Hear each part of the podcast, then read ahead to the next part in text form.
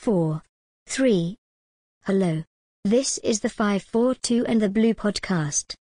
A discussion of law enforcement history, crime issues and incidents in the Appalachian Mountains and beyond. Hosted by Scott Lunsford, retired police detective sergeant, author and researcher. Background music. Hard Boiled. Performed by Kevin MacLeod. Used per common licensee. The Shade of Blue story for today. The killer was a cop's kid. Infamous for his punishment. What did the judge do? Did the kid need a second chance? What did the district attorney say? What do you think? Listen and decide. 2. 1. Scott, your microphone is on. Hello, welcome back to 542 in the Blue, a podcast discussion of law enforcement histories, issues, incidents, crimes, and punishments in the Appalachian Mountains and beyond. As Victoria said, thank you, Victoria, for getting us started. I am Scott Lunsford, retired police detective, sergeant, author, researcher, whatever needs to be done. Now, today's Shade of Blue story, we're going to discuss and talk about Lionel Alexander Tate, a young man born in January of 1987. And he's actually considered the youngest American citizen ever sentenced to life imprisonment without the possibility of parole in modern times. You'll recall we've done a, a few other shades of blue stories on individuals that were very young and received life sentences back in the 1800s. But this incident occurred in 1998. Tate was left alone with a six year old young lady who was being babysitted by Tate's mother, Kathleen Grossett Tate, who was also a Florida State Highway Patrolman. Now, on the day in question, the mother was taking a nap upstairs while playing together unsupervised. Lionel Tate ended up stomping on her so forcefully that her liver lacerated.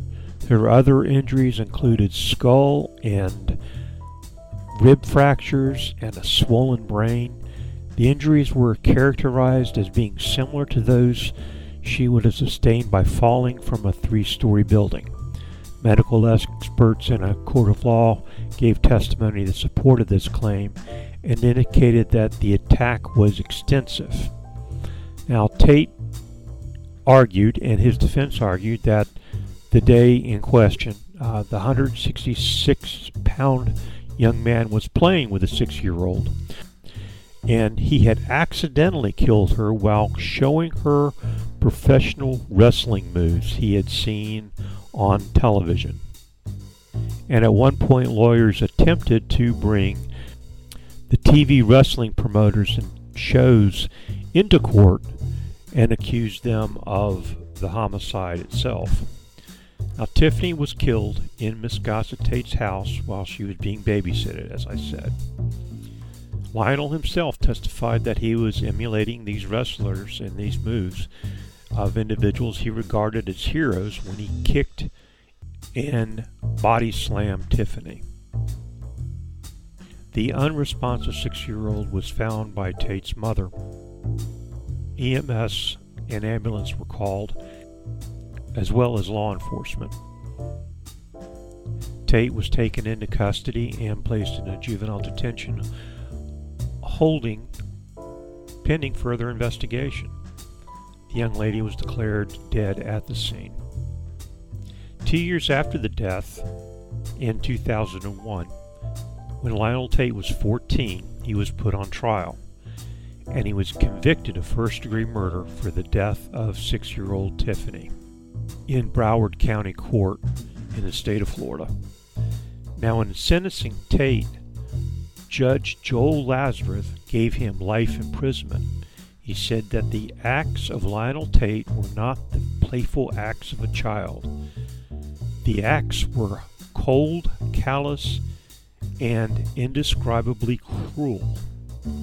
Now, the sentence, of course, was controversial without question. Tate was 12 years old at the time, and his victim was six. and this brought a lot of negative attention and focus on the treatment of juvenile offenders in not only the juvenile justice system in the state of Florida, but nationwide. Now, while life sentences have been given to killers as young as 13, experts in the system were reported and recorded in the media at the time as saying they could not recall such a sentence for anyone as young as 12 years old when they committed the crime. And of course, he was actually 14 when he was sentenced. Tate's mother, like I said, a Florida State Highway Patrol trooper, had turned down a plea bargain agreement with the state which would have allowed Tate to serve a three year term in a juvenile facility for second degree murder and then beyond five, six years of intensive juvenile probation. But the mother insisted on going on trial in the hopes of getting an acquittal. But this did not happen. After the conviction, the prosecution did join with the defense team asking the judge for leniency in the sentencing and even offered to help with the appeal. Now, this is the state prosecutor who just got a conviction for first degree murder offering to assist in the appeal of the convicted individual. But then again, you, you have to keep in mind the incident occurred when the perpetrator was 12 years old. Now, this, of course, didn't set well with the judge, and he actually told the district attorney's office that. The judge told the DA that he was compromising the integrity of the adversarial system. If the prosecution had felt that life imprisonment were not warranted, they should not have overcharged him with murder in the first place. The state prosecutor defended the handling of his case, saying that the severity of the crime justified the charge, but there had to be some leeway in sentencing when it was that young of an individual perpetrator. And he also noted that the defense had summarily dismissed offers of a plea bargain and arrangement. The DA said the plea offer had been made and it wasn't made just once or twice.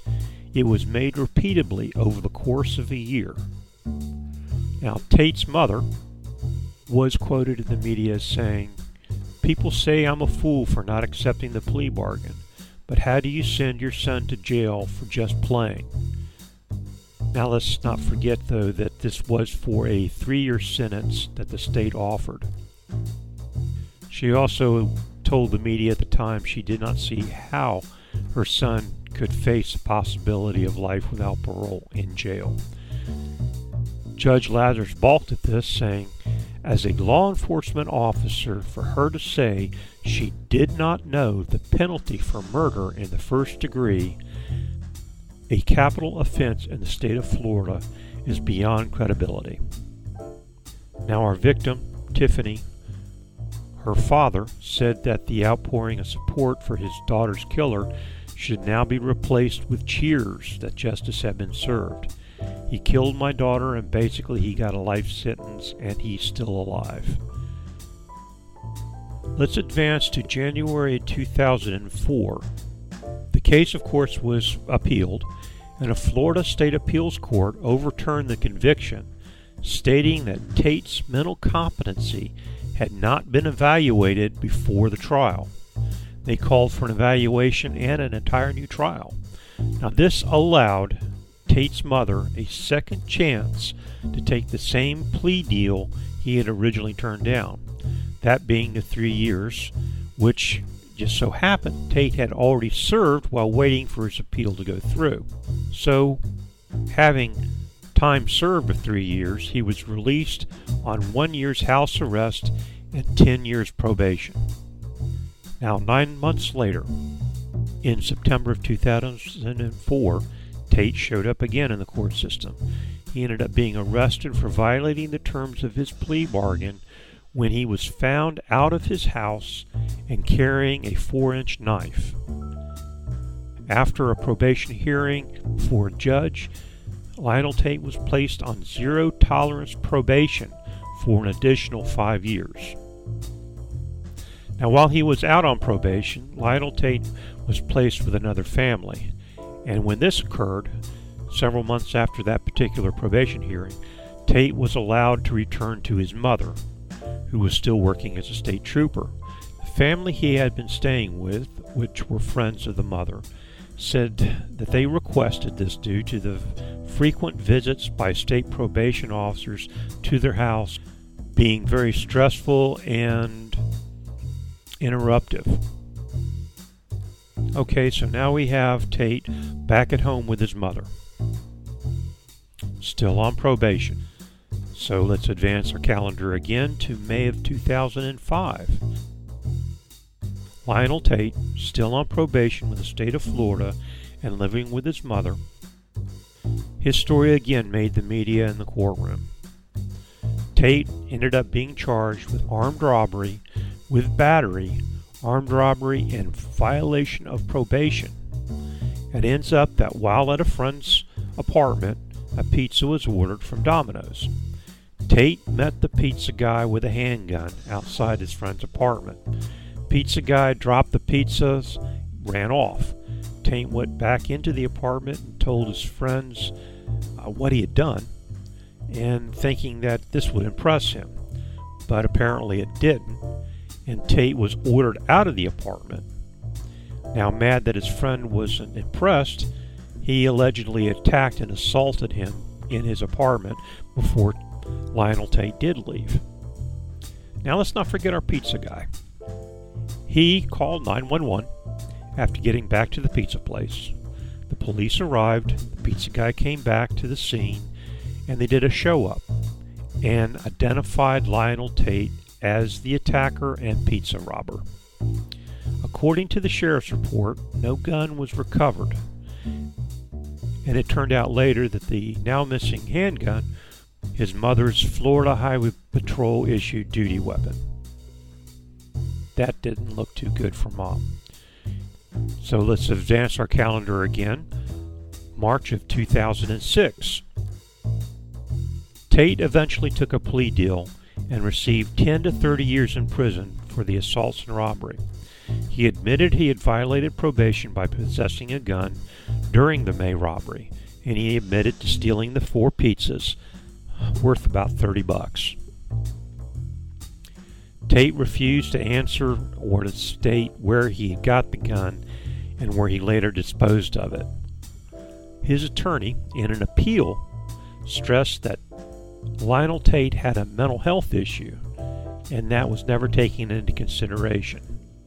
This generated another hearing, and for a second time, Lionel Tate was found competent to withstand trial.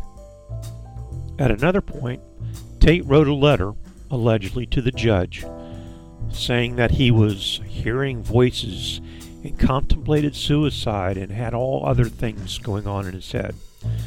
On further investigation and interviews, he later admitted faking the mental illness and said the letter was written for him by another jail inmate. There you go. Now, this incident caused Tate's attorney to remove himself from the case, so Tate ended up having to get a new lawyer.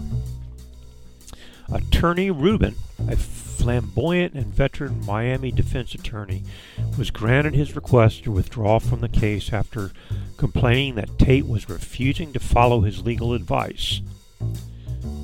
He was reported in the press to have said, I wish Lionel Tate the best of luck with his fifth attorney, and may our paths cross again somewhere over the rainbow. Interesting statement, isn't it? Rubin also said that he had planned to unveil Tate's allegations of child abuse during a sentencing hearing in hopes it would lead to a minimum of 10 years under the uh, present plea deal. There is evidence of it, he said in the press, of the abuse, but the details of the allegations were never made public, were never brought up in court. Again, under another attorney, Tate appealed the case and was allowed to withdraw his guilty plea for robbery, but he still got sentenced to 30 years in prison on the gun possession charge alone. Now, this was eight years after the murder of little Tiffany. Now, but this didn't stop him from making appeals. On a third appeal in 2007 of the conviction in 2006, the conviction was upheld. And in 2008, Tate pled no contest to the pizza robbery and was given 10 years. The sentence will run concurrently with his 30 year sentence for violating probation. Tate's mother, the state trooper, was never charged and ended up keeping her job even after being investigated for the loss of her duty weapon. Then Florida Governor Jeb Bush appointed special prosecutors to look into Grossett Tate, Tate's mother's conduct after the Broward County prosecutors requested an independent review of her actions. A review of the situation by the special prosecutors and review with the governor resulted in no charges being filed on Lionel Tate's mother. We would think this would be the end of this particular Shade of Blue story. The bad guys locked up and awaiting release sometime in the future. Well, that would be the case normally, but doesn't seem to be for Mr. Lionel Tate. There are two South Florida private investigators who allege and this is information that's come to light recently, fairly recently, last couple of years. They allege DNA evidence as well as two new victim statements prove Tate didn't rob at gunpoint the pizza guy. The Broward County State Attorney's Office knows they got the wrong guy, but they are not going to do anything about it, according to an interview statement by one of the private investigators, a Mr. Joe Camarlo. Camarlo is known for his assistance in helping Miami PD capture the Shenandoah rapist in 2004. He and a former FBI agent, Bob Whitening, have been working without pay on Tate's case for almost two years. The investigators say that they uncovered evidence that a 16 year old named Carruthers at the time lived on the first floor of the building when the crime took place. An aspiring rapper who went by the handle, or goes by the handle, Little Will, Carruthers met Tate through mutual friends sometime in 2004. And according to a sworn statement that he gave in 2005, some days I would see him walking to school but I never said anything to him until he started coming around where I live. It has been shown that on the day of the robbery, Lionel Tate had sent a text message to Carruthers that stated, "You still want to bust that lick after school?" question mark. Now, in his statement, Carruthers explained that "bust that lick" is slang for robbery, and that Tate was referring to stealing from an unidentified Hollywood, Florida teenager who was known to carry a large sum of cash. But it never happened. That was all talk, Carruthers told the police. Now, Carruthers claimed he was on the sidewalk outside the apartment building when the pizza guy showed up, and Lionel Tate was at the top of the staircase, and he was witness to the robbery occurring. Now, another young man who was uh, 12 years old at the time and lived in the apartment where the robbery took place initially told police that he saw Lionel Tate rob the pizza guy. Later, years later, after speaking to the private investigators, he recants his story.